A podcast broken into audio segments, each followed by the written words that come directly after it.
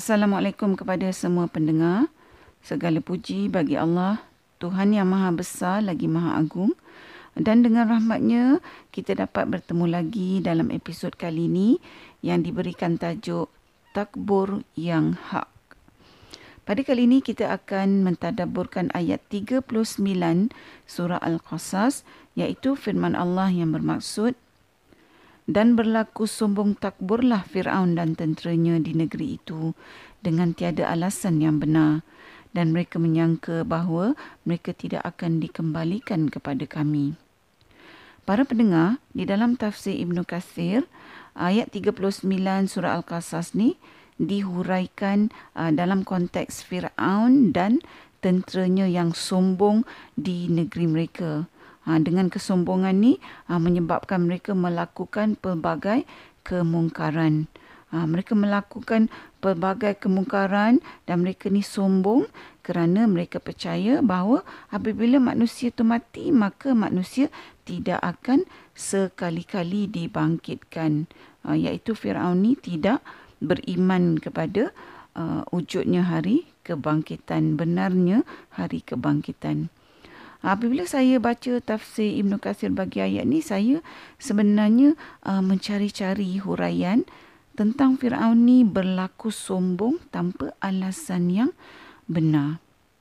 Uh, oleh kerana saya tak menemukan huraian ni dalam tafsir Ibn Qasir uh, tentang sifat sombong Fir'aun tanpa alasan yang benar ni, maka saya pun uh, merenungkan ayat ni sedalam-dalamnya uh, dan saya pun mohon petunjuk daripada Allah tentang apa yang dimaksudkan uh, dengan sombong tanpa alasan yang benar dalam uh, ayat 39 surah Al-Qasas ni. Kenapa Allah tak kata Firaun tu sombong? Titik.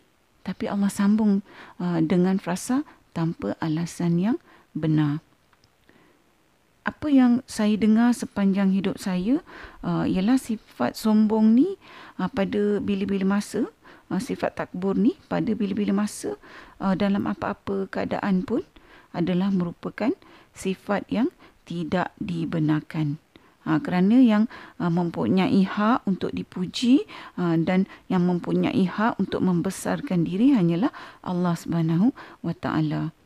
Ha, jadi maknanya kalau sombong ni uh, yang saya tahu sebelum ni lah secara mutlaknya uh, tak memang tak boleh kita uh, lakukan.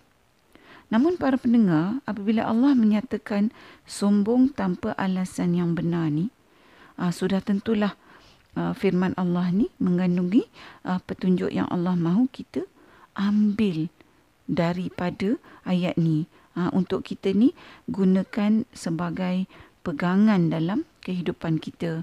Uh, bukannya Allah beritahukan uh, ayat sombong tanpa alasan yang benar ni uh, suka-suka saja tanpa tujuan. Iaitu macam yang kita dah tadaburkan dalam uh, episod yang lepas. Semuanya ada tujuan. Kalau kita lihat dalam ayat 39 surah Al-Qasas ni, uh, maka sudah tentulah kita akan uh, berfikir bahawa sekiranya kita ni mempunyai alasan yang benar, maka sifat takbur ni adalah dibenarkanlah. Sesungguhnya Allah tu maha memberi petunjuk para pendengar kepada orang-orang yang meminta petunjuk padanya. Sedangkan orang yang tak minta petunjuk pun kalau Allah kendaki dia berikan petunjuk. Apatah lagi orang yang meminta petunjuk. Dengan izin uh, dan rahmat Allah, apabila uh, saya satu hari itu membaca ayat 55 surah Yusuf, saya menemukan jawapan bagi persoalan saya tentang sifat takbur dengan alasan yang benar. Dalam ayat 55 surah Al-Yusuf, Allah Subhanahu Wa Taala uh, berfirman yang bermaksud berkata Yusuf, "Jadikanlah aku bendaharawan negara Mesir. Sesungguhnya aku adalah orang yang pandai menjaga lagi berpengetahuan." Kalau kita lihat ya seseorang tu kata contohnya bagi saya lah jadi ketua sebab saya ni sangat berpengetahuan saya ni banyak kemahiran banyak pengalaman ha, kalau kita dengar orang cakap macam ni ha, tentulah ha, manusia kita semua ni akan katakan bahawa orang tu takbur sebab dia mengaku pandai, mengaku macam-macam yang hebat.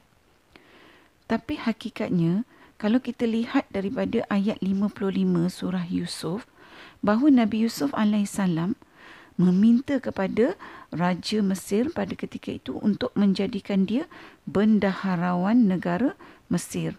Dan dia memberitahu bahawa dia adalah seorang yang sangat pandai menjaga harta dan mempunyai pengetahuan.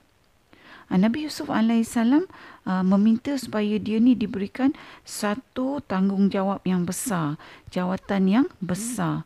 Dan dia ni menguar-uarkan, Nabi Yusuf AS menguar-uarkan kehebatannya ya dari segi uh, kemahiran dan pengetahuannya bukan untuk membesarkan diri hakikatnya ya tetapi kerana sememangnya Nabi Yusuf alaihissalam mempunyai pengetahuan dan mempunyai kemahiran menjaga harta.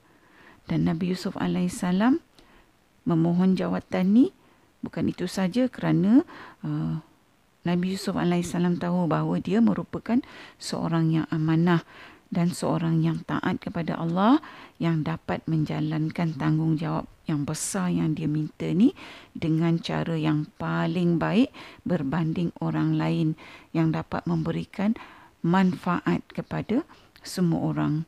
Uh, jadi maknanya kalau kita ni mempunyai niat yang tulus ikhlas dalam uh, sesuatu perkara tu dan uh, kita perlu highlight atau kita perlu ketengahkan diri kita, kemahiran kita, kebolehan kita uh, dengan tujuan yang benar um, iaitu dalam konteks ketaatan kepada Allah uh, dalam kita ni nak memikul tanggungjawab ataupun dalam konteks yang lainnya lah tapi dengan tujuan yang benar seperti Nabi Yusuf alaihissalam tadi tu uh, maka kita ni dibenarkan berbuat begini.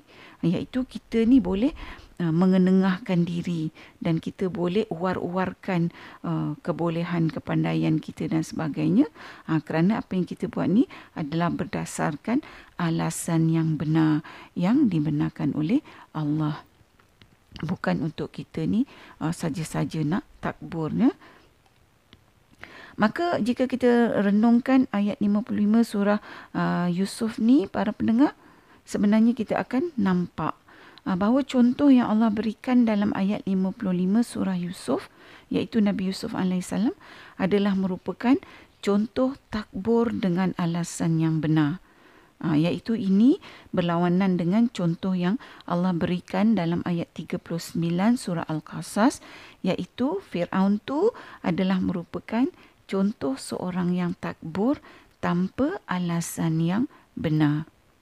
Ha, jadi bila kita dah tahu uh, hakikat ni, uh, taklah kita ni merasa uh, takut ya apabila kita kita ni berkebolehan uh, yang kita mana kita ni boleh menjalankan satu-satu tanggungjawab dengan baik uh, dengan niat yang baik uh, maka kita tak perlulah takut-takut uh, untuk kita ni untuk uh, mengenengahkan diri kita.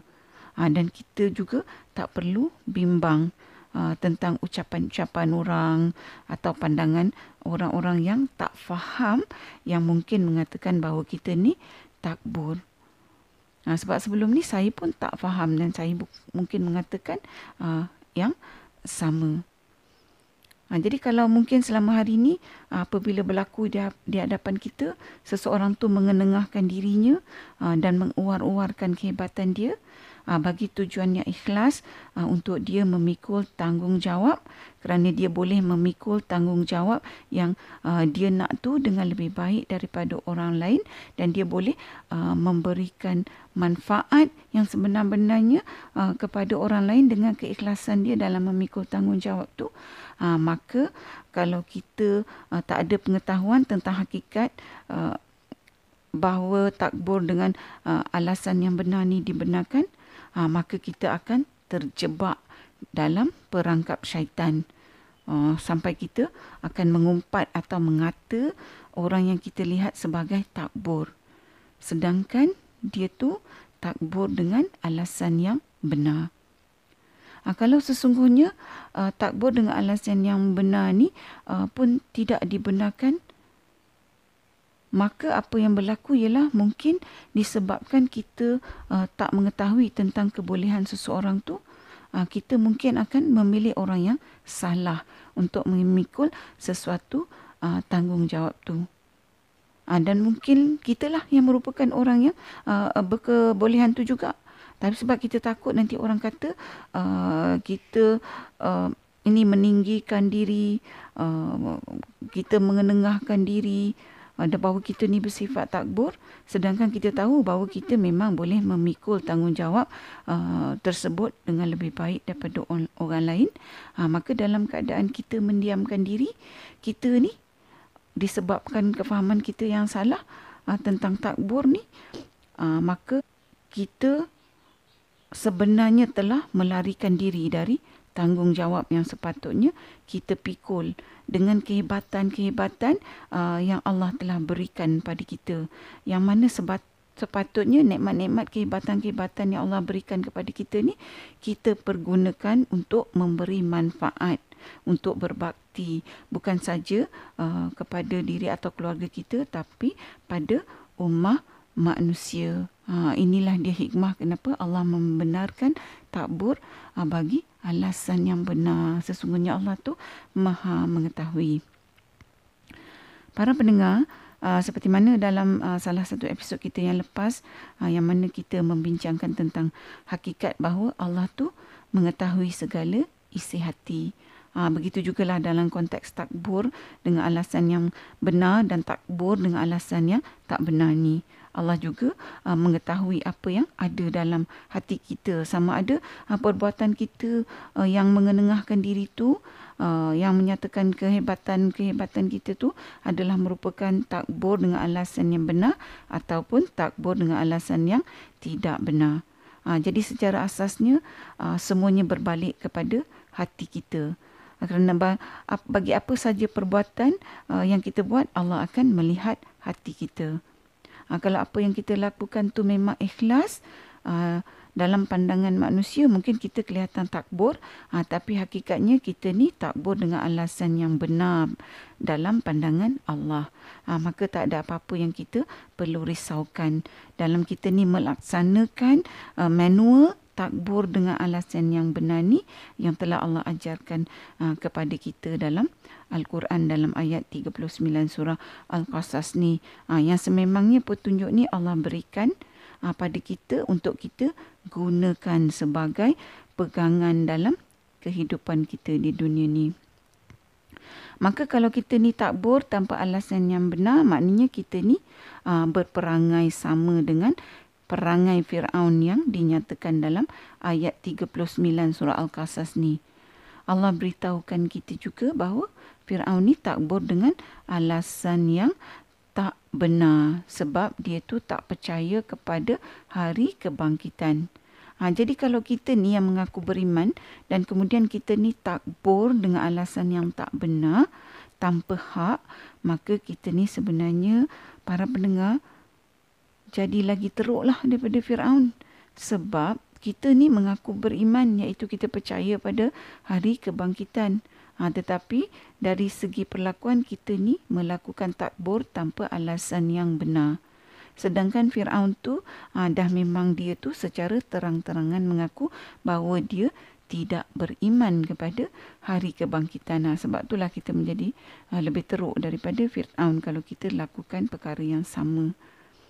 Para pendengar, seperti mana yang kita dah uh, tadaburkan dalam beberapa episod yang lepas juga ya, bahawa uh, perlakuan orang yang mengaku beriman uh, tetapi melakukan perkara-perkara yang sama dengan orang-orang yang tak beriman adalah tergolong dalam mereka-mereka yang mempunyai sifat-sifat munafik. Para pendengar, hakikatnya kalau kita ni hidup dengan berpegang kepada petunjuk Allah secara menyeluruh, ha, tentulah kehidupan kita ni menjadi betul dan juga menjadi lebih mudah. Ha, tetapi bila kita ni uh, tidak mempunyai pengetahuan tentang petunjuk-petunjuk yang Allah dah bagi dalam Al-Quran uh, sebab kita sendiri tak mau renungkan ayat-ayat Allah walaupun Allah dah beritahu kita, perintahkan kita suruh renungkan uh, maka jadilah kita ni hidup uh, dengan hanya berpegang kepada sebahagian daripada petunjuk Ha, yang mana ni adalah ha, perkara ni adalah uh, tak mencukupi ya berpegang kepada sebahagian petunjuk ni tidak mencukupi. Ha, kerana hakikatnya kita ni memerlukan semua petunjuk Allah yang ada ha, untuk kita ni hidup dengan betul dan baik.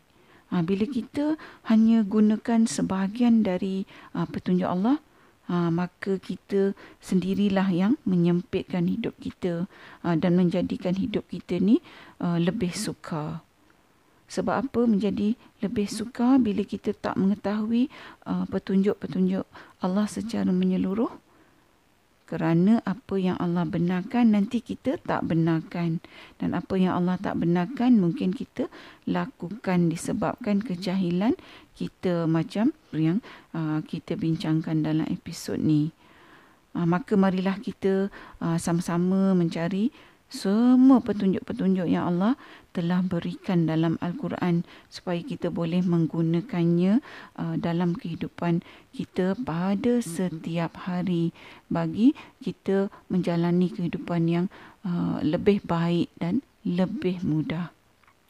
Para pendengar yang dihormati, mudah-mudahan dengan rahmat Allah kita sama-sama mendapat manfaat daripada episod tadabbur kita pada kali ini. Sehingga bertemu lagi insya-Allah dalam episod yang akan datang. Assalamualaikum.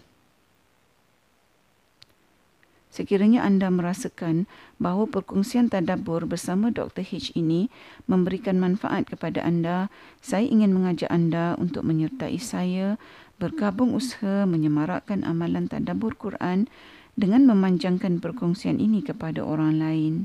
Serta Jangan lupa untuk tekan butang follow untuk mengikuti episod-episod yang seterusnya.